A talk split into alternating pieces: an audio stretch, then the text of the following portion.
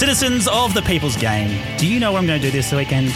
I'm going to go down to the MCG and I'm going to sit in M23. I'm going to eat a pie and I'm going to buy a footy record for five, five bucks. Jeez, they're expensive these days. I'm going to watch Jeremy Howe take a specky. I'm going to watch Eddie Betts kick a banana and I am going to love every second of it. Yes, those adapted words from King Gizzard and the Lizard Wizard can only mean one thing.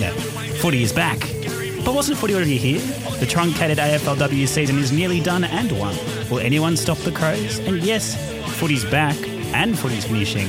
The brief period of overlap reminding us that footy is forever and that footy is but a brief moment in our lives. Footy is everything and footy is nothing at all. And thankfully, there's only 27 weeks until hopefully someone replaces the Eagles as the reigning premiers. Yes, Melbourne's caught a bad case of footy fever, and to help me overcome the leather poisoning that I'm about to ensue are two of my favourite footy friends. From every corner of the football internet, it's the soon to be Doctor of Fandom, Kasey Symons, and from Melbourne University's The Citizen, Jack Bannister. G'day, guys, and how's your case of footy fever treating you? Hey Gordo, what's going on? Hey Jack. Hello, Kasey. Ever so nice to see you again. You've been absent and it's just been me and Gordo vegging out in the pod cave. So we're glad to have you back. I've missed you guys. Can't wait to talk about West Coast, the reigning premiers soon to be dethroned. Really hurts. That feels like a bit of a personal attack, It. Jack. Um, no, we're not going anywhere. Back to back. Back to back, baby. All right, so before we get into the AFLM, let's give the AFLW its due diligence because someone needs to, and the AFL certainly isn't. It has been a interesting weekend where uh, the team with the worst percentage makes it through to a preliminary final, which I think, and I'd have to ask the Swamp Thing on Twitter, probably the first time in history, excluding Fitzroy that maybe finished last in 1903 or something. The So- year that we had the the World War and the comp was dramatically shortened. There you go. Uh, Kasey, you've you've been telling everyone who will listen about how disgusting and disappointing this is. Can you give us your uh, overarching take? Um, yeah, to say I'm disappointed is um, pretty much an understatement. Um, I'm quite angry, which means I get my little person voice on, which you can tell I'm angry because I go really quiet because I'm so, so angry. Um, I don't shout when I'm angry, but yeah, I'm pretty angry. um, I've been talking a lot this week about the conferences, um, and I've written a bit about it for The Guardian um, leading up to the final round. And it was kind of, I guess, and I think we've been told this all the way through for those of us who were skeptical of the conferences that we needed to be patient, that they would probably sort themselves out, that we needed to put some, I know, misguided faith in the AFL that they knew what was best. And um, I did try to be a little bit like that going into the final round of AFLW, but I guess um, all of those sort of hopes were a bit shattered, um, considering that we do have a team with the worst percentage in the AFLW playing finals to the detriment of some other teams that should be there um, based on the football that they've played. So it is really it's really sad, I think, um, for those teams. But then I guess the flip side of it now is I don't want to take that away from the teams who are there just because of the system that we have. Like, you know, good on them. Um, I don't want to shame them for being in the finals for playing in a system that has worked to their advantage. So that's fine. But I think the conversation now about the conferences that I'm hearing and that what I've absorbed today post this situation just sort of seems to be that the AFL is pretty set on this idea that they don't seem to think it's that big a deal, um, which actually really hurts me as a fan. I'm actually really quite sad today, to be honest, which is upsetting because it's finals week. It's the first finals that we've had of AFLW, and we should should all be up and about and celebrating the teams that are playing those finals. So I'm, I feel really, really conflicted right now. And it really is a lose lose for everyone involved because there's the teams that missed out, obviously devastated, and especially teams like North Melbourne have had a pretty remarkable first year in the competition. And then you have teams like Carlton who get to host a preliminary funnel, and everyone's essentially saying they don't deserve it. And so it steals away from their their glory as well. So literally, no, none of the participants win. The the fans who have stuck with the whole season and kind of already told us that was going to happen happened. So they have all they have is a, a, a negative. We told you so aspect to look back on. Yeah. And it kind of, again, is just another negative thing to talk about with the AFLW when we should be talking about all the positives. Mm-hmm. Because I think as, as a product, it's probably, well, it's not hard to be the best season they've ever had because they're always going to be improving. But it, it has come along a long way and I think developed further than most people would have thought, especially with the expansion of all the, with, with the competition. Absolutely. I think the games that we've watched this year have just been sensational. I think I haven't really seen a game that hasn't been some level of exciting or had everything on the line, which I mean is conducive to a short season anyway. But the standard of football's been great. Um, the top level performers have outperformed themselves. So it's just been such an entertaining product. So to end a season like that with this kind of feeling is really hard to stomach. And I think the the difficult thing about it is that it that feeling is not translating to upper management at the AFL, and I think they still are treating the fans of the game with a lot of disdain. And I think this goes back to what you're just saying about the fans. You know that we should be excited. Um, I think the situation we're, we're in now, the AFL is putting a lot of pressure on the fans to produce a lot of emotional labour around that, which is this is what you've got, this is what you have, just be happy about it. And if you're not happy about it, like you're not supporting the competition, you're not supporting the girls out there on the park. And I think that puts a lot of pressure on fans because I feel that because I want to be an advocate for this league. I want to be an advocate for all the women playing. I want to be excited. I'm going to go to the games and I'm going to cheer and I'm going to be tweeting about it all week about trying to get people there because I really want to push that message that women's football is great. But then on the other hand, we sort of have this situation where, well, actually, there are some not great things happening. But then it puts me in a position where, well, I want to hold the AFL accountable for this stuff. Um, and I want to complain about it and criticize it because I think it needs more attention. But like I then have to put so much effort into still being a fan of it to support it. So it's like it's really exhausting to be an AFLW fan, which it shouldn't be. Like it should just be a fun thing that we get to watch. But yeah, there seems to be a lot of issues now that I don't think the AFL is taking seriously. And I think that was really evident today in, in a video that I saw this afternoon go up on um, women's.afl.com with Nicole Livingstone kind of laughing about the conferences and thinking, oh, you're not going to ask me about conferences with a bit of a comical tone. And it just really hurts me. Like that makes me feel really emotional that they think it's funny and it's a bit of a joke and it's a punchline like oh yeah we guess you know we'll have to review we'll review. And it's like it's not funny. Like you need you have the power to fix this but you're not. And um yeah it's it's hard work at the moment being a female footy fan. So, Case, I won't make you read the article, but Bec Goddard's contention several weeks back was that we wouldn't end up with a compromised final system because ultimately, even if the semi finals were blowouts, the best two teams would make the grand final. At this point, by that by that logic, it would be Adelaide and Freo. But do you think that actually stacks up? Like, how compromised is the back end of this competition because you don't have North going toe to toe with Adelaide and Melbourne there as well this weekend? Yeah, it's an interesting one. I think, you know, to be completely honest, like I'm not 100% like against the conferences and how they were designed um, because I know the AFL has to keep this competition restricted in the time that it wants, which I don't agree with, but if that's what they're going to do, that's what they're going to do. That's okay. Um, I just think how they've designed them in terms of the teams not being able to play each other once is the issue. And I think what we've got now, so North Melbourne not playing, who were the stronger team um, of the expansion teams, and Carlton playing, who were the weaker team.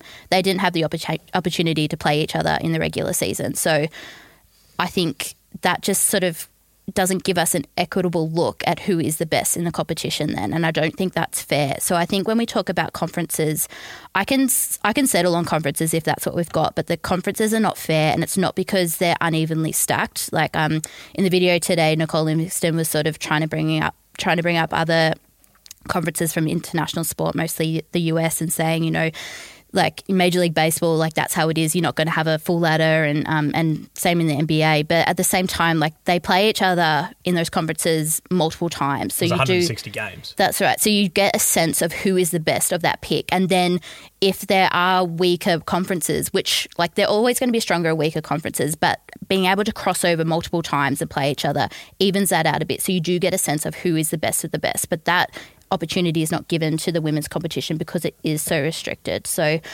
um, I mean, I just don't think they're ever going to even out.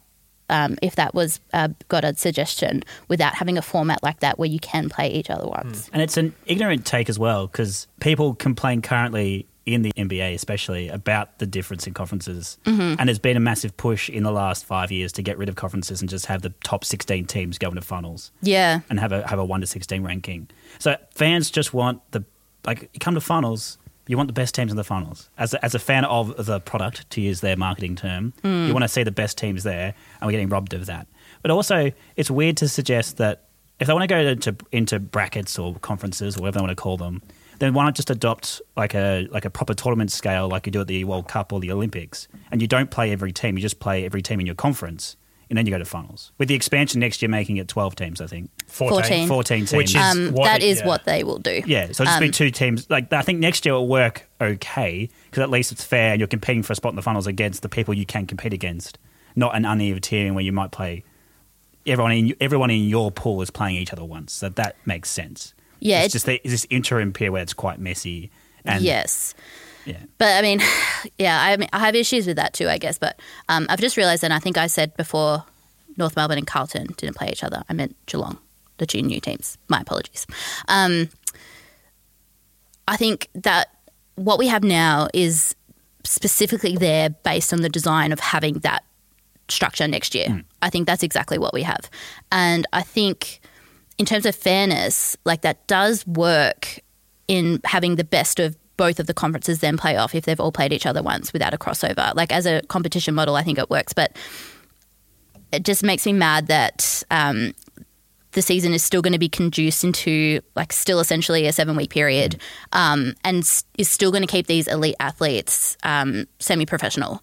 So I don't think it's fair to have a competition in its fourth year still restricted into that slot, um, which I think the AFL was sort of building all the way along to still keep it that way. And we'll probably keep it in that space for quite a few years. I don't see it expanding anytime soon, which is really disappointing because I think when the first year started, I really do think the narrative was this is the first year, it's going to be a short season and we're going to build, we're going to build. But I think what we've done is we've built the number of teams, but we've not built out the season. And I think every year, because we haven't been presented with a, a plan of development for the league, every year it's just another level of anxiety for fans. Say, well, is this year the year that it's going to be more? Is this year that's going to be the that's more? But we're always sort of dangled along on a little thread, just sort of chasing the AFL's tail. Just, well, I guess we'll just take what we're given, um, which again puts another level of like emotional labor on the fans to just like keep investing and keep hoping. And um,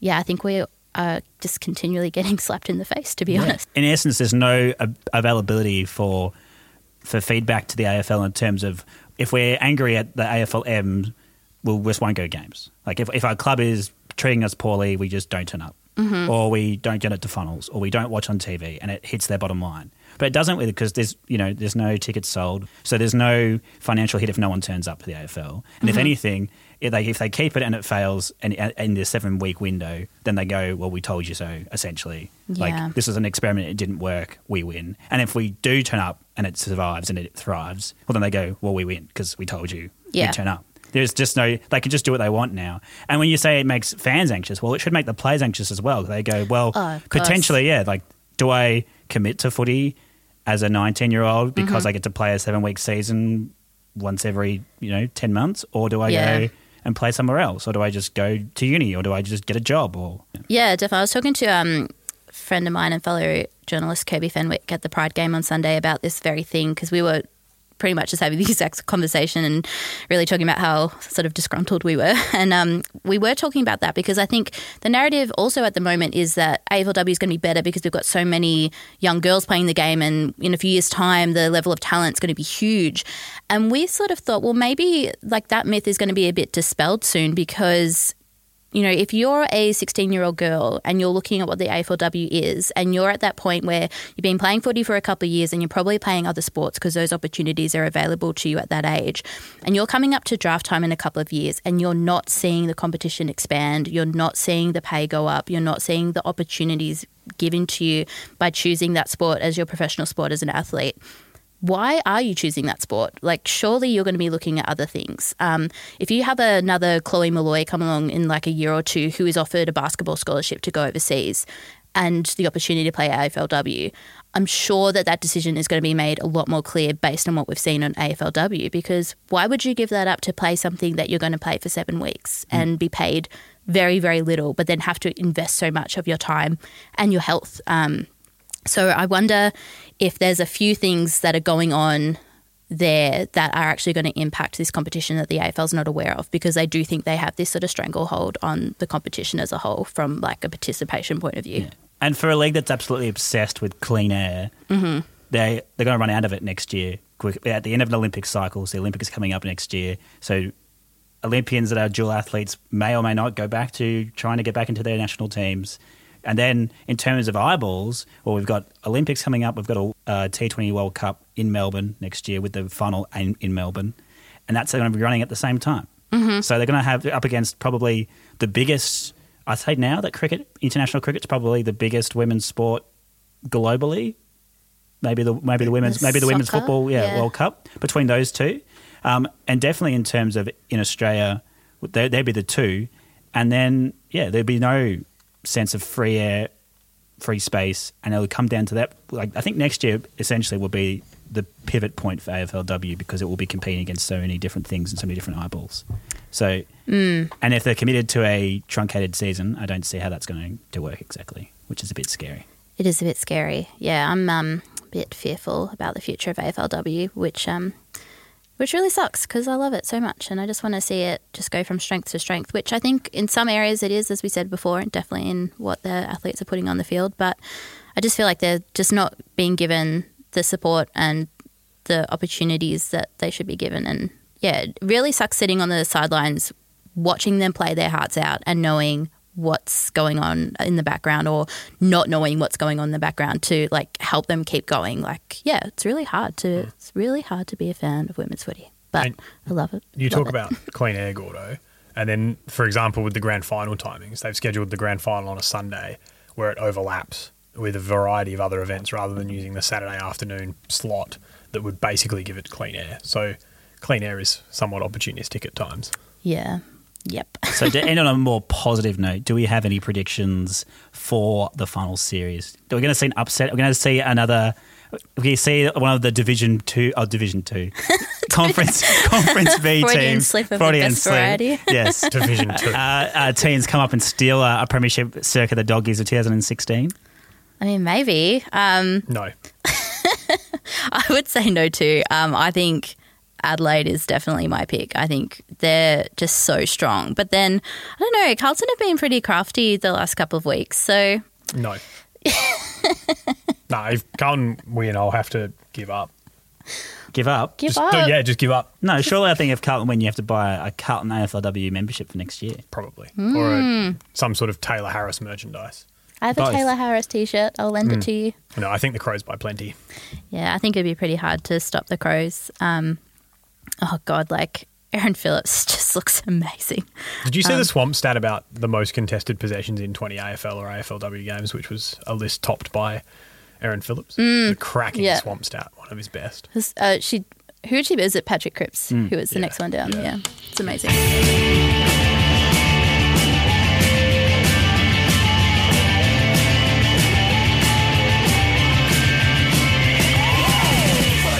Move on now to our AFLM pre-season preview, all the talking points, all the things to look out for, and uh, for us journos and writers alike, the storyline predictions that keep us uh, way too intrigued uh, for the next uh, three to four months. JB, you have dubbed this People's Week. What do you mean by that? This is the best week of the year. The This is the best that, that's contrary to popular belief, where Grand Final Week is yeah, apparently I, the best I, week. I'm, of the year. I'm absolutely not about that after the experience of last year, and actually, let's be honest, the majority of years of my life. So, grand final, I think, is predominantly about two two sets of supporters Mm-hmm. that own that week, and it's you, and it is a special. I think it's a special thing in its own right because when you're there, you're there. But the reality is, there are going to be what 16 clubs out of the 18 that don't get there, and I think that round one, everyone has something to look forward to.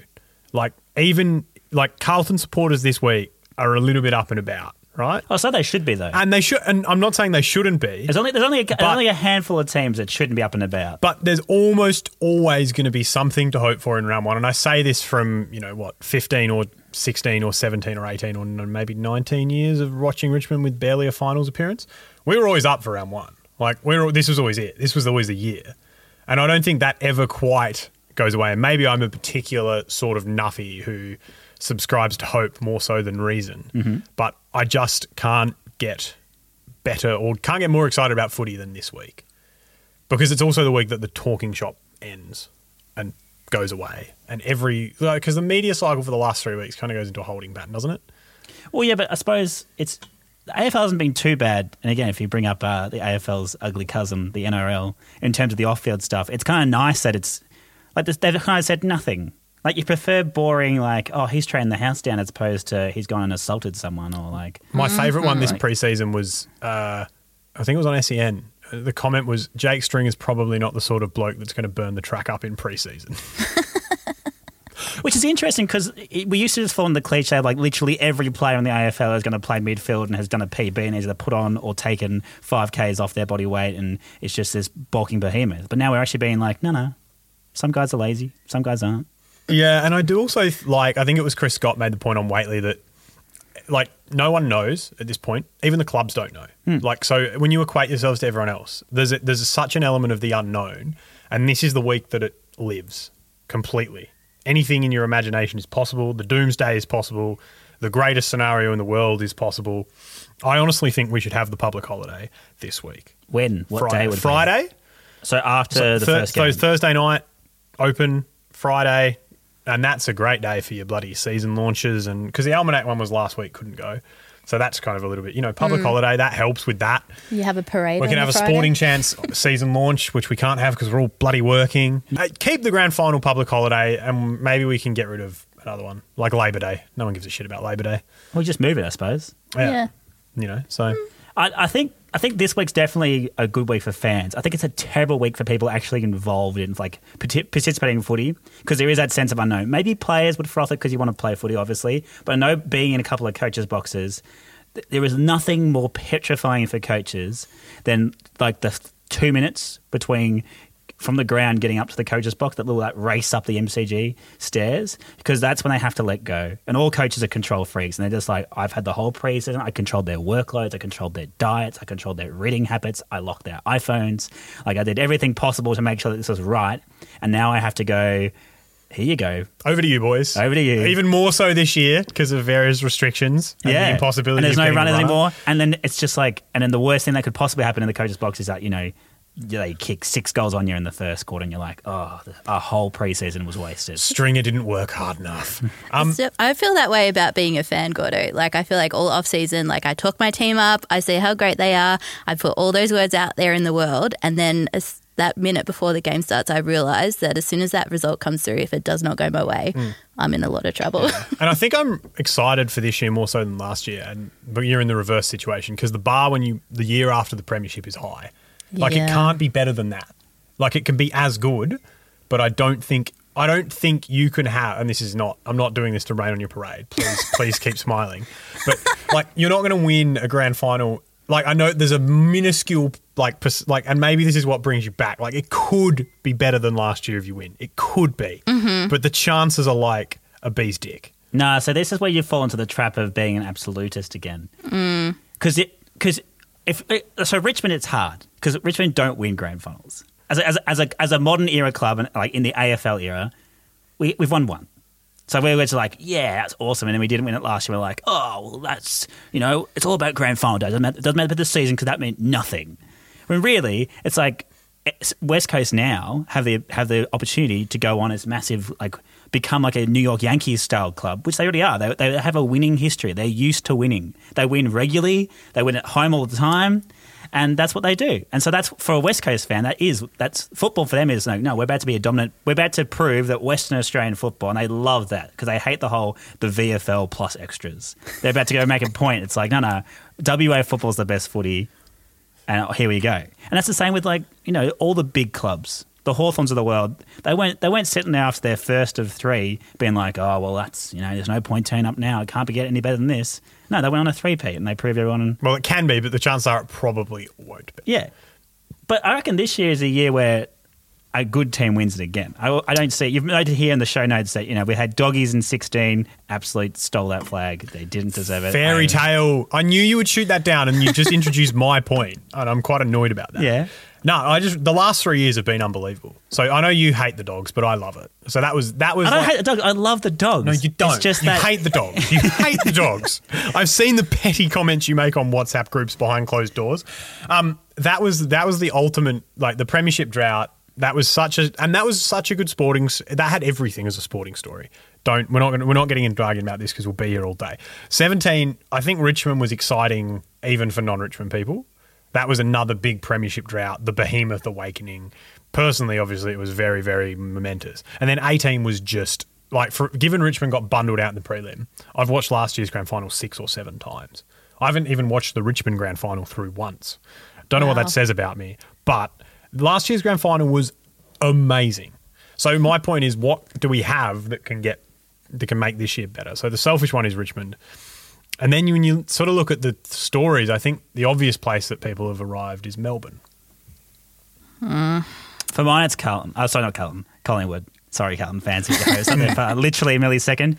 Uh, but explain Melbourne before I ran on your parade. Well, that's the other long-standing premiership drought, apart from Freo, who no one really gives a, sh- a sniff to. No, but see, I say I, I prefer a Freo win over a Melbourne win. Do we care about Melbourne? Well, There's Care no. about Melbourne more than Freo. this is kind of my point. It's hard to love them. Like it, it is. It, this is like They're an unlovable fan base because they are. Tradi- well, actually, no. Like, isn't Melbourne the actual club? Doesn't have it's the MCC members that ruin it for everyone because it's the that they're the toffees with the silver heeled shoes. and the cheese platters and, and the cheese other- platters and the and the R and M Williams with chinos. But that's not Melbourne Football Club. I think Melbourne Football Club has has its own loyal fan base disassociated from that. But also them as a as an actual as a twenty two to four, like a squad of mm. forty, they're not very lovable. Mm. No, like and I don't love Simon Goodwin. The key the key figures in that football club and that football team and that football squad aren't lovable. Like no one's going, oh, I- I just love the way that Clayton Oliver plays. He's, Oh. a, he's a tough nut, but he's an ugly footballer. I think the only one's probably gone.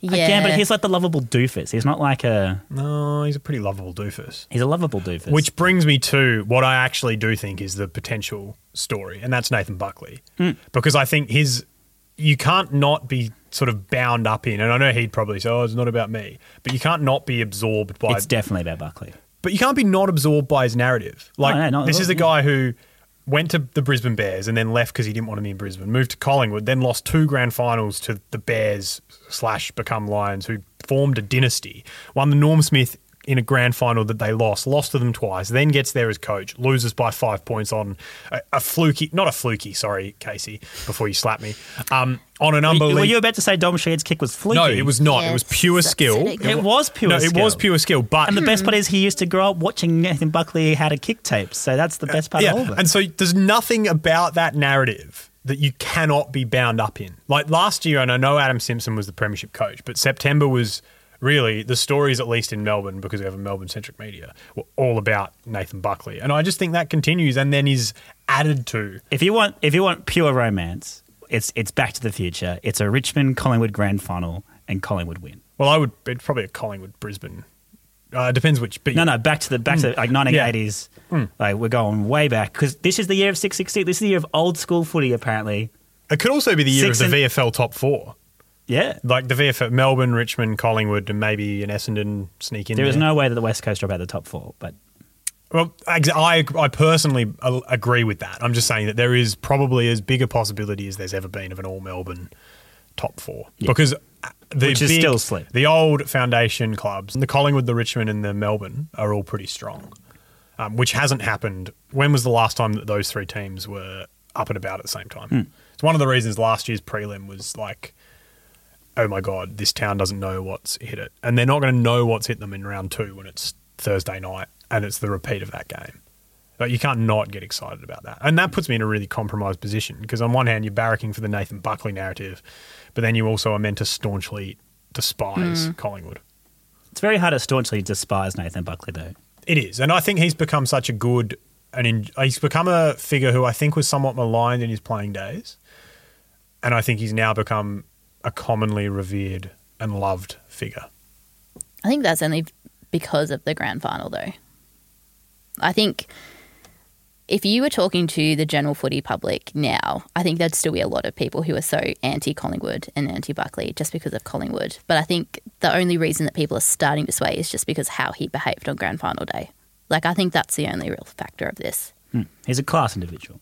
He is, but I don't. I mean, and I know that. And I think if you can put footy biases aside for a little bit, I think you could see that. But I think footy biases are pretty strong, especially in Melbourne. I don't know if many like Carlton fans or Essendon fans are going to make those comments unbiased. Surely the Collingwood hatred runs higher than that. I don't know. It's where I'm conflicted because on one hand, I do barrack for the story, i.e., the mm. dogs, Like I cried as much watching the Dogs as I did watching Richmond. Although, as I've pointed out this week, I cry with every little AFL Premiership movie that comes out at this time of year. Like I can't get more than a minute in without tearing up. It's disgraceful for a bloke who doesn't cry very often, other than like literally. I reckon nine out of the last ten times I've cried were about football, and I can't remember what the tenth. I also off. cry with footy montages. I think sp- actually sports montages are just the thing. Like always, always will get me. Yep. Kasey, what are you looking for uh, in a, in this season? What are you hoping to get out of it? Other than the premiership, that's very obvious. Yeah, I mean, I don't know what else to say really. Then I just want to go back to back. Um, like, I mean, what is a footy season without hoping for a premiership that doesn't go away just because you have one? Um, so I kind of want West Coast to keep dominating. I want to make sure people in Victoria don't forget about West Coast and how good we are. They already have. which they definitely already have. Um, and I kind of actually, which I don't know how people will take this, but like I just want to see like a really even competition, and I want to see the interstate teams do really well because. I actually like when there's a lot of interstate teams in the final series, and I know that takes away from like the magic of like the old VFL days that you guys are talking about, and having like Melbourne-based finals in Melbourne, and um, what the like what the city is like at that time. But to me, like football's just good regardless. And I actually am really excited to see like teams like Adelaide and, and Sydney and, and maybe even Brisbane kind of like charge up the ladder this year. Like that excites me when there's good footy everywhere over the country. So I know maybe I feel like that way because I wasn't born in Melbourne. So I don't know. There's a question, an open question for the panel. So you mentioned Brisbane. Mm-hmm. Who would you rather be, Brisbane or Carlton? Ooh, right now, Mm. Brisbane. Brisbane. Yeah, I think I'm with you on that one. I'm not going to disagree. The thing, the thing I like about Brisbane is that they seem willing, like they they like to play a good brand of football, but they also seem willing to win. Whereas I don't think Carlton have it at the moment. Well, you don't know what it looks like. I think you can see what Brisbane are going to be when they become the successful team that everyone thinks they'll eventually become. I don't know if you can yet with Carlton. I think that's this year for Carlton, clearly establishing what the brand is. Yeah, but I don't think that Bolton has time to do that either. He's had a lot of time to determine a brand, and for a guy that's on a year-to-year contract, he'd really want to start winning some games. Because as much as you know, playing pretty footy is good, losing by sixty points each week isn't. So, mm. hmm. It's an interesting one. I, I mean, I think Brisbane are. I think that this will be a year where I don't know the Eagles go their first case here. I'm not just saying this to wind you up. Where the Gabba becomes or starts to become a tougher place to go again, which I don't think it's been for some time. I would like. I think that there's a fair chance that I don't necessarily think they'll make the eight, but I think they'll fry a couple of big fish up, hmm. up there. Um, because again, it will start to become like the other interstate grounds. Whereas I know for the last few years, you know, a trip to the Gabba has been a bit of a bit of a cakewalk. And then in terms of storylines, what are we on the lookout for this year? Every year we seem to have a big, like three or four talking points, constant talking points that seem to develop over the season. What do we think is going to happen this footy season? The obvious things are we've got rules, we've got coach sackings, we've got hopefully no drama. We don't want any off-field drama. Please, please, all players just from from day from Thursday afternoon until the Always. month after the grand final. Forever. Just just delete WhatsApp. Don't go on Messenger. Don't do anything dumb. Forever do nothing What dumb, please. Plot, plot lines. Well, I am personally of the opinion that the runners thing will continue to simmer because I think that the coaches are just not very happy about it because Mm-hmm. it makes it very hard to rotate. Um, I feel like the double 50 will go away really quickly because I think that it, It watching. needs to. It is destroyed. No, no, no. I- no. I think it'll be in. I think it'll stay in the comp. Like I don't think they'll take the rule out. I just think that the players will, fix it. Mm. stop giving them away. Like and I, I don't. I don't really understand. Like I know that there's some conjecture over the rule. I see the purpose of it. I don't think it's that hard for the players. I think a couple of them got caught napping in the JLT, and I just don't think that'll happen because I reckon everyone will have been watching Vision for the last week, and everyone will be going, "Don't be that guy." So I think that one will blow over. See that I don't because fans. So a lot of fans that only follow AFLM are tuning in Thursday. That's their first time tuning in. Like your fair weather fans or just your footy people that watch footy for the sake of watching footy. And when the first double gets given on Thursday, people are going to blow lids. Absolutely blow leads. Because one thing that fans hate is umpire interference. And there's nothing more interfering in a game of footy than marching a person 100 metres down the field. Well, that it did blow up in the first game last year with Richmond and the infringement on the Yeah. 50 on the zone. Which Well, Carlton were going to like were, were a, a lock for top top eight because they had almost beaten Richmond, and they you know, but they had gifted themselves five goals via five goals via the infringements. Which, to be fair, David King did mention that that was really a false dawn built on Hmm. single 50 metre penalties.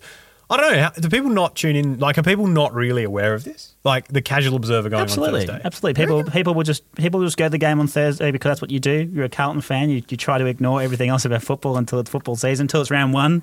The window of opportunity and hope is for that for that two hours, and then when they lose to Richmond, they give up and they open their memberships again. It Used to be the other way around. It did. Are we on coach sack watch? Who's yeah, in the I gun? think um, well, probably Bolts is in a little bit of trouble. Do you think? So uh, he's not. He wouldn't be my first. If I was taking odds on who's the first coach to go, it's it's Alan Richardson Yeah, he by would by, by the length of Flemington Straight. I'm interested with Bolts because of how well Carlton's been doing off the field. Hmm. Um, and I think that has a lot to do with their CEO. Um, so, what they've broken their membership um, record this early, you know. AFLW team's doing really well. It seems like they've fixed up a few issues in their administration. So I think they've got this plan in place where they've already ticked a lot of the boxes.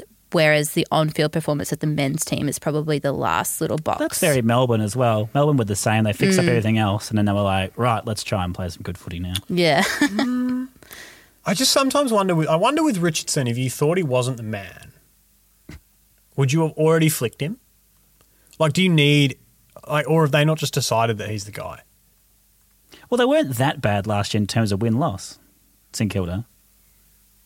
Or they the- slipped. They slipped, and they had they went 14 games without winning a game, so they were pretty bad. But they also won more games than Carlton. So I was like, mm-hmm. Carlton made them look a lot better than what they actually were, in my opinion.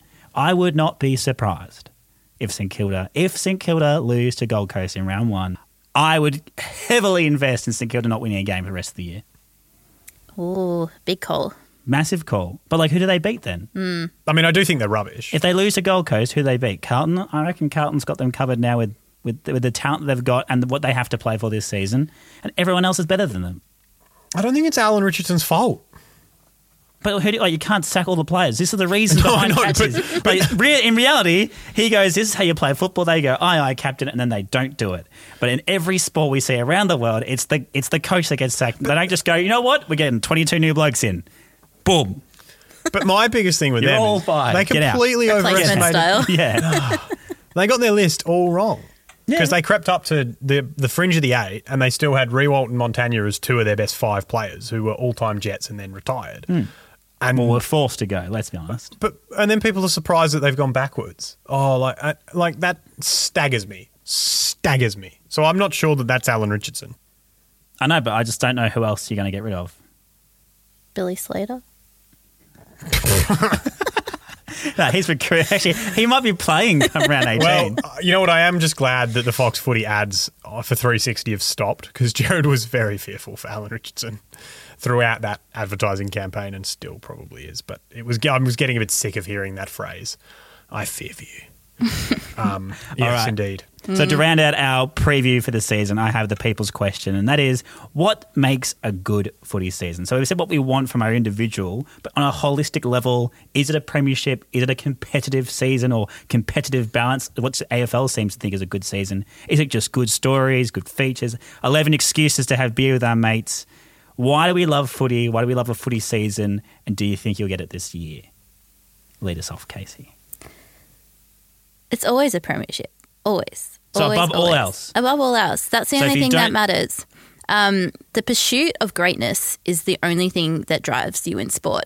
So everything else that comes along with that, which I don't discount at all. I love the social element of football. I love the narratives. I love the stories. Like, you know, stories that will be especially um, like pertinent to my experience this year will be like watching Nic Naitanui come back and um, you know Brad Sheppard come back and then seeing how Andrew Gaff is received um, because he'll be back, but then it'll be a bit of a different reception I for think him. that's a question. Um, Actually, I think that's a that's a foregone conclusion. But we'll, but anyway, uh, but yeah, but those those things that like drive me sort of like week to week um, to like go to the game and, and read the the newspaper and like yeah, sit at a cafe and have coffee and read the back pages of, and read through all the sport. Like that really appeals to me. But like the premiership trumps all of that. Like those things aren't enjoyable without the pursuit of a premiership.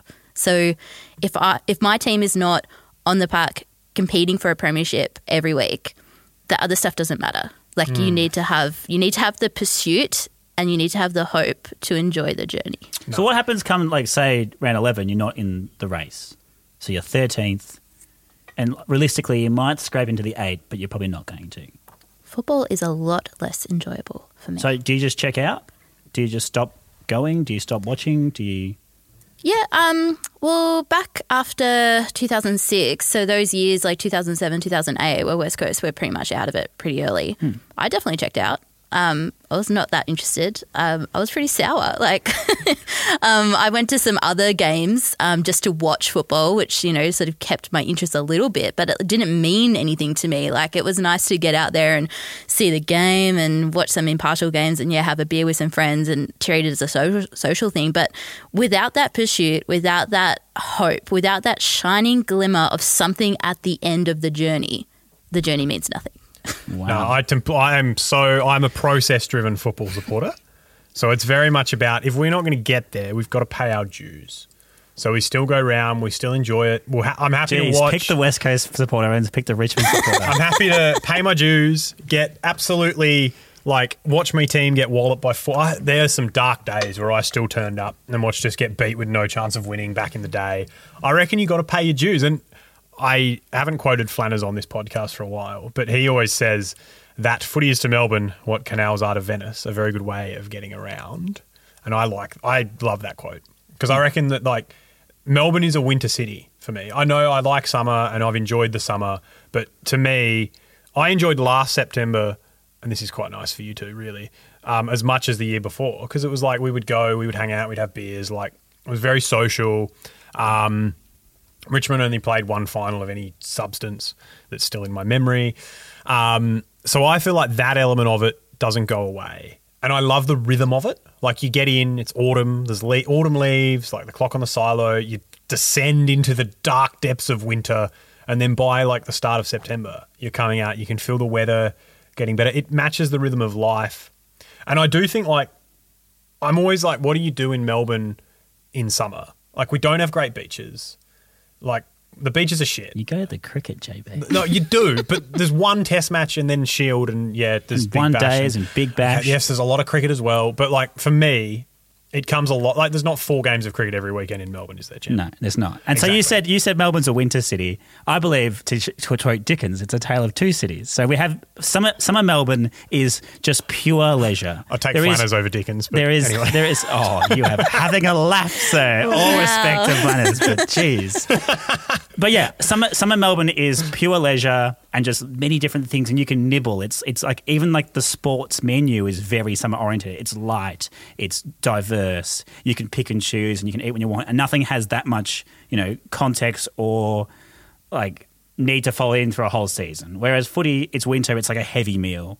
And you had and, and some stay stick with it the whole time. Some have you know have had enough by halfway through and push it away and go, all right, I'll I'll sleep that one off. But I think for mine, what I really like about winter is I think was when life happens. Again, I feel like school holidays still exist in my in my in my brain somehow. For so for somebody, you're just like I do what I want. you you're not at work as often. You're just going around being free. Whereas now it's structure time, and so you know, with footy on, that there's like I got one thing banked. Like I know. I can now I can now live by the rhythm of football. I don't know what I'm doing Monday to Thursday. I've got this, I got that. I'm freelancing. I'm doing whatever. But I know that come Thursday, Friday, Saturday, Sunday, it's footy time. But I can't remember being this. Ex- I can't remember being this organised for the start of a footy season. Uh, so I booked round one, Thursday, Friday. Round two, Thursday. Grand final rematch. Anzac Day Eve. Anzac Day. I've done all of it. I'm like I'm. I'm You're you're ready for it to I'm start. six rounds, seven rounds in. Second tickets. Don't know who I'm going to give them all to yet. Um, to the highest bidder, probably, or you know the person most likely to buy the beers. Um, Yeah, I, I, I don't think I've ever been this excited. I think that's partly because of the way that last year ended from a selfish fan point of view. Fair enough. I think looking from the outside looking in, it's been an underhyped season launch. I feel like this has been one of the more reserved and calm AFL lead ups I a I feel long like it time. snuck up. a It has. bit, It's a snuck bit. up. Yeah. I think that has to do with West Coast, really. and not trying to bring it back to West Coast, but I think it's because the reigning premier is not a Victorian team. Whereas if it had been Collingwood who won, I think the season launch would have been huge. Oh, and there would have been like the because like the Richmond uh, Grand Final montage came out way earlier last year, and I think yeah, if it was Collingwood especially, it would have Yeah. been and it would have been Bucks. Bucks would be interviewed. Bucks would have his own documentary. Yeah. Yeah. Well, I Oh, think like they had all that stuff really teed up. Like, um, so yeah, they have that video that they release every year at the season launch, which is that um that Pete Dickinson video that he does so beautifully every year. And this year, I think I don't know if they've done it before, but it's the first time I remember them doing it. It's actually like a bit of a series. So it's that their whole tagline is that you know don't believe in never. And instead of just having a grand final video, which they've done in the past, they've had a bit of a series that. Um, they started towards the end of last year with some um, AFLW content. Um, and the first AFL M content they did was Mason Cox's story.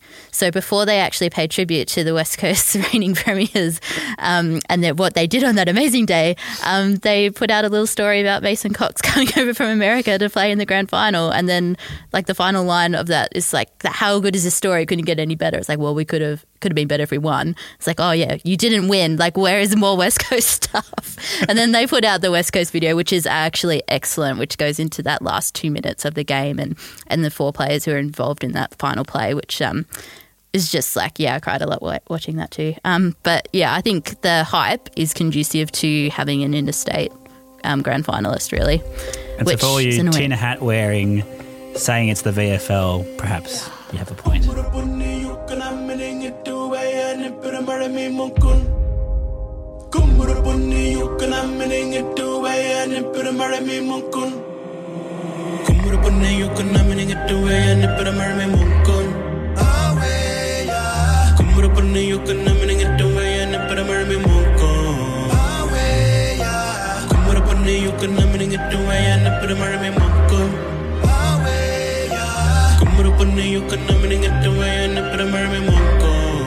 have a very, very special book club.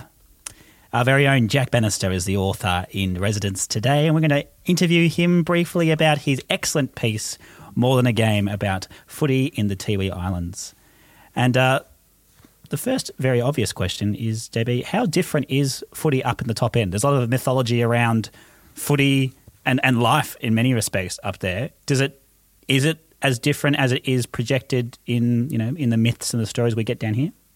The background to this is that I spent two weeks with the Tiwi Bombers, so had a very specific experience, I guess, because the Tiwi team is 90% Indigenous, um, which separates them even from the other teams in the top end, which have various percentages, but, you know, they have probably more Indigenous players than um, they would in a Melbourne suburban football club because clearly the Indigenous population in the NT is larger. Um, so I watched them, I watched Saints, so I saw a decent slice of, I think I saw five out of the eight NTFL teams actually play.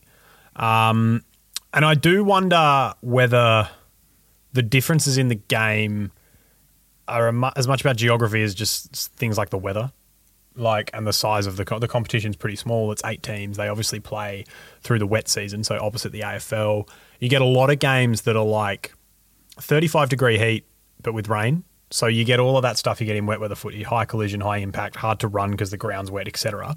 But then coupled with humidity, so what you end up getting is a game that kind of it doesn't meander along, but I know uh, Ashton Hams, who's a former West Coast player who's up there, described it as burst footy.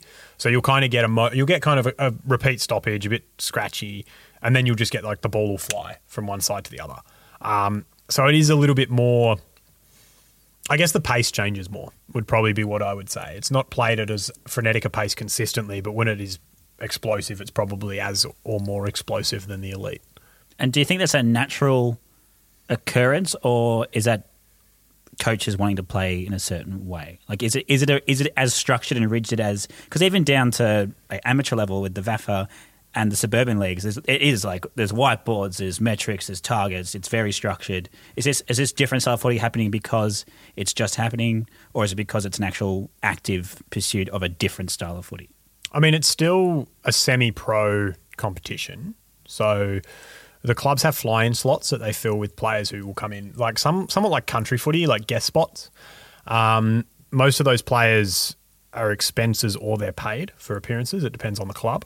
Um, so that sort of, in terms of where it's at, it is a semi-professional league. It's probably not an equivalent to a state league in terms of the level. Um, because obviously the best players in the NTFL go and play for the NT Thunder in the NEAFL. Um, so there is a kind of a progression. So it is really a feeder league for the NEAFL team, um, but obviously with its own unique history. Is it coached differently? Um, I mean, I can only really speak of one experience because I was obviously in the change rooms with the Bombers, and I think that their natural instinct has to be to play a less structured game because of what they actually have. They don't have height. What what do they have? They have speed and they have pretty good core footy skills.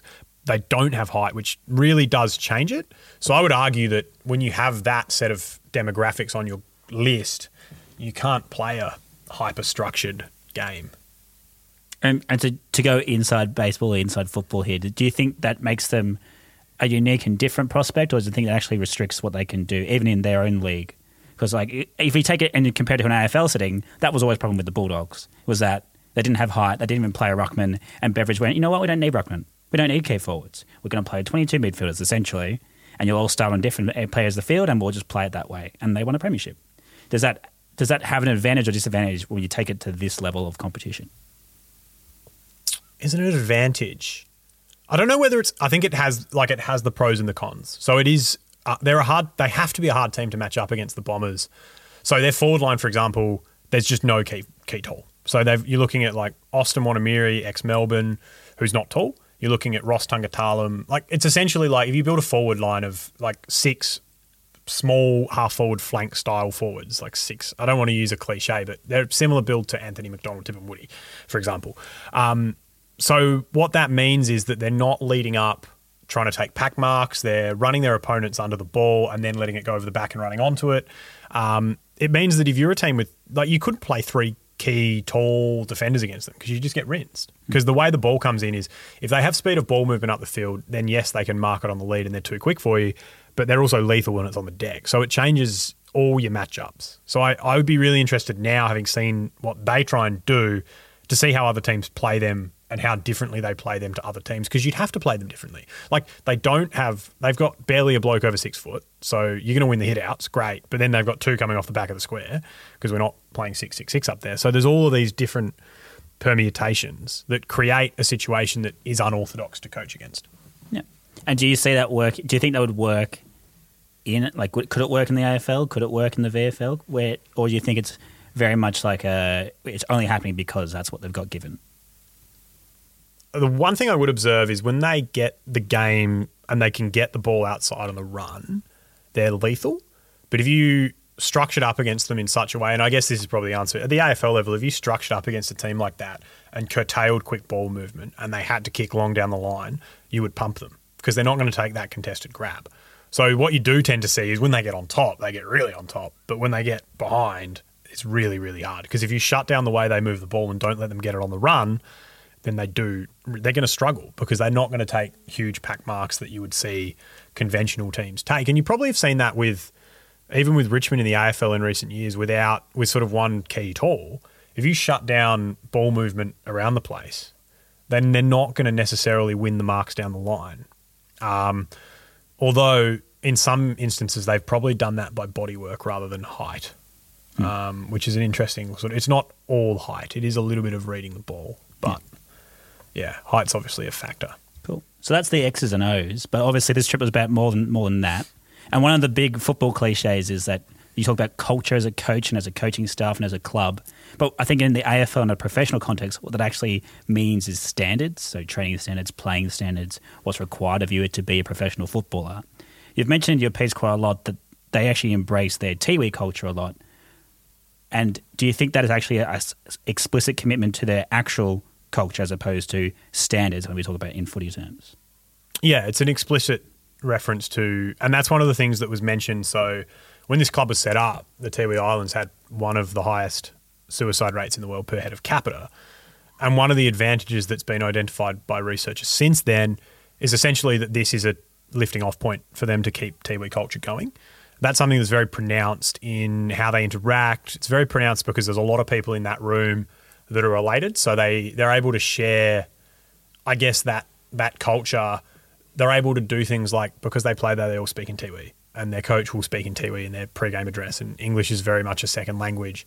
Um, so they are able to keep a lot of those rituals going through that connection. And I think that they are, as a group of people, very aware of why they exist and what they represent. And there's a lot of pride in, I think it's in the piece. I don't know if it ended up getting cut, but there's a piece where, or the, a bit where their coach, Brendan Toy, was talking about um, we come in from our country in our jumper in their sort of pre-game chat, very much playing on that they are actually an mostly indigenous team and they do embrace that. And the fact that they come from a small community is very, very important. Um, and the ability of football to engage young men in their culture, but also in strong lifestyle choices and to have structure in their week because of the commitments that that brings is is a really positive thing.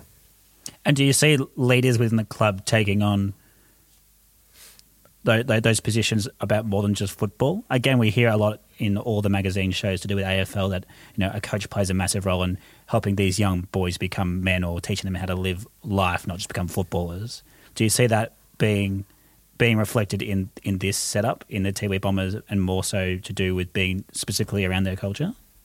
Yeah, I think so. I think they do set up opportunities where their players will go back into community, and I think when you look at the sort of the jobs that are available, like so Shane Tipper Tipper Mantamiri um, for example, is a part of the cultural programs in the academy on the island. So he's very involved with not just mentoring young footballers, but mentoring young men. And I, this kind of didn't make the piece, but they have essentially have a system where for these young boys, they sort of mark them on academic performance, um, attendance at school, and sort of behaviour, and then they mark them on footy. But footy is factored as like I think it's worth about twenty five percent of what the other two are worth, and the rewards for ticking certain boxes are cultural camps, etc. Um, so there is a real ability or sort of cons- like an effort to build role models and to build role models as fathers in particular within that structure and people that can live and know culture as much as possible to take that back and pass it on to younger generations. Because I think a lot of those players have felt the tensions between um, living in modern Australia and then also understanding your old cultural ways and how important they both are. And it is to understand both of those systems and to be able to thrive within both of them. So the club obviously can can do what it does because it is essentially like a small knit community, and so it's easy to manage stakeholders, for lack of a better word. Can you see that being replicated by leagues, even like so a state league or the AFL or the commission, to to use that and improve their, their programs that they already currently have around like the indigenous population that they deal with? this is probably an indirect answer to the question, but I think the biggest factor is that they have complete control of what they're doing. And so I think that um, that is probably the single most important part of what they are able to do and what they did, not just in by setting up a football club, but as a broader community, which is in the piece. I think the most important thing is that they were in control of all of that. They were in control of every decision that was made. Um, and I don't know in an AFL can a gov- I don't think a governing body like the AFL can make decisions that are as effective as that. As a community of Indigenous people, go, no, this is what we want and this is how we're going to do it. Um, I don't think that can ever be replicated by a body that isn't a large Indigenous body. Yeah, Would probably be the answer to that question. Good answer. Um, I'm really interested in how you came to be up there to write this piece. Like, it sounds like, um, like this story is just is so incredible. There's so many different facets to it. And like reading the piece, I thought like I'd never really considered um, like Tiwi football before. Like I'd you know sort of seen glimpses of the news around the time that finals are on, and I don't really know that much about it. And I wonder what was your motivation for wanting to go up there and explore this world a bit more and, and open up these things and learn more about their style of football and their culture and and also um, like in the piece there's a lot that you write about um, sort of the the mental health side of things as well, which I found really interesting. Um, how like how did this story happen? I guess is what I want to know. Like, how did you come to get up there and get access to all of these amazing stories? Uh, I guess just from a football context, you have a knowledge of where people are from, but without necessarily understanding those places. So most people will know that the Tiwi Islands have that's where the Riolis are from. Mm-hmm. What does that? What's the place like on the ground? What's the what are the intricacies of that? There's an intrigue for me in the fact that a community that has two, two, 2,500 people has produced, you know, what Michael Long won a Norm Smith, Maurice Rioli won a Norm Smith, Cyril Rioli won a Norm Smith. Um, and if you kind of look at Milikapiti in particular, and you look at AFL players from a very small, that's pretty much, we're talking all the Riolis, Wonaeamirri, multiple players that have gone to places like South Freo. So, like, that in itself is, I find, quite remarkable. Like, they've had a, for a community of that size, they've had a, a huge impact on the game. Um, so there's that. And then I, I, guess just doing the background research into what had happened up there, um, you kind of realize that when you Googled the place, there were, that was what you would get. You would get football, and you would get that this was a place that had social issues and mm. a suicide rate that was high. Um, and then I guess that I had people that had told me, you know, the bombers were set up at that point for that reason, and so did some deeper exploration. There was an ABC documentary done just after the club was set up in 2007 or 2008. Um, and so I guess the advantage of going up there now is that there was an ability to have a look at how that had played out over a longer period of time. And I guess the other thing is, and I think it's really important to acknowledge that there was a lot more going on than football. There was so many other things that were done um, that have been of benefit. And I think that, yeah, I guess the the catalyst for me, and I guess where you're trying to add to what was done in that documentary was how does this look 10 or 12 years in retrospect? And then I guess the other point is how, how can this be useful um, or be a learning that could be applied elsewhere. The Kimberley is mentioned in the piece because they had a, a large inquest into youth suicide in the Kimberley in February, um, where they lost 12 young people in, in a space of maybe four years. Wow. Um, and so there was a strong, I guess, hope that it looks at what can be done as a broader response. And I think, and going back to what we said about sort of could this be replicated, I think that the key thing that I took out of it was that if you give them control – and self determination and the ability to discuss and implement their own solutions, I guess the result is more or less positive. But that's too often lacking in what's done. Mm. How was your experience up there, um, like talking to all these people involved? Like, were were you quite welcomed into the community, and were you given a lot of access, or was there a bit of trepidation of you as a bit of an outsider and a journalist coming in to write on these things? Because they're quite sensitive, some of these issues. Yeah, so I tried um, to kind of let people get comfortable with me before I tried to put them on microphone. Mm-hmm. Um, so I was up there for two weekends, which was a real advantage because it meant that the first weekend everyone kind of scoped me out, and then the second weekend I kind of really did a lot of interviews within the sort of three or four days of that last weekend.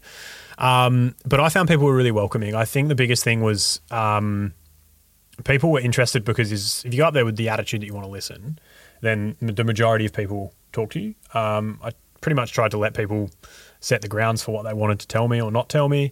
Um, let them do it in their own time, um, and I guess that that served me well. But yeah, I found them incredibly welcoming. Um, it would be an um, it's a I mean I was happily preparing to go up if they made the grand final. Unfortunately, they lost in a prelim. Um, but yeah, I probably have made people or made some people like made friends. I guess that um, I'd be more than happy to to go up and see again because they are very, very, very, very welcoming of outsiders, which I guess came out in the follow up that I wrote about Ashton Hams and him being sort of the sole white player for a lot of the time that he was up there. There are others that fly up, but he'd sort of been there for an extended period and played games as the only white fella. And I think that they were incredibly welcoming with him as well. And the other, I guess, white fellas that I observed up there at the same time as me. Do you think you will go back up there and continue to write?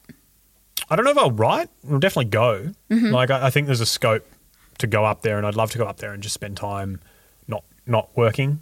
Um, you know, and just see what it's like on a. I guess yeah, do more exploration of it because I do feel like I learned a lot, but there was there was a lot of intricacies that are you you can't get your head around in two weeks. Yeah, I think if you, I mean, you're talking about a lifetime of learning for people up there, and in terms of learning their own culture, it's something that you know, it, it, doesn't happen overnight. So, yeah, when you kind of drop yourself in, there's there's infinite number of things. The way they have um, relationships to each other. Tiwi way is what, what they call it. It's about the different skin groups, and if you marry someone, you then adopt their extended family into your family.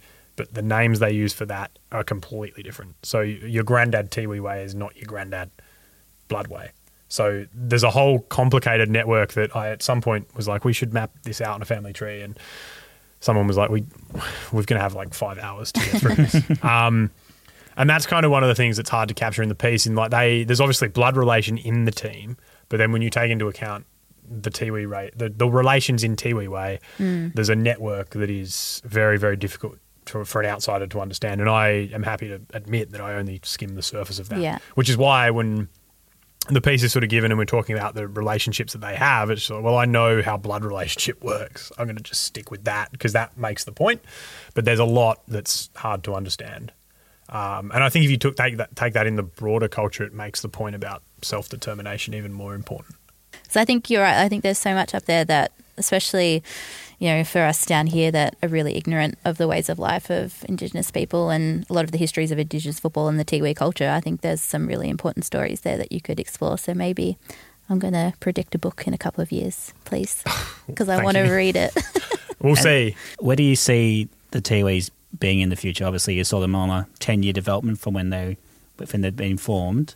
Like, do they need to be a winning football club to be a successful entity, or do they have like the freedom to just do do the important work that they're doing regardless of their performance on the field?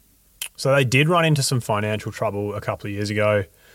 Um, they do have really good support from Essendon. Um, that financial trouble was linked to economic downturn in the industries on the island, um, which has ramifications of sponsorship. That's pretty much been leveled out, um, and I think that again, you don't know what's going to happen economically, but I think enough people see the importance of what they're doing to keep them alive. And I think, yeah, they are. I mean, they've won one premiership. They finished fifth and then third the last couple of NTFL seasons. So after the initial entry to the league, they were quite successful, dropped off a little bit.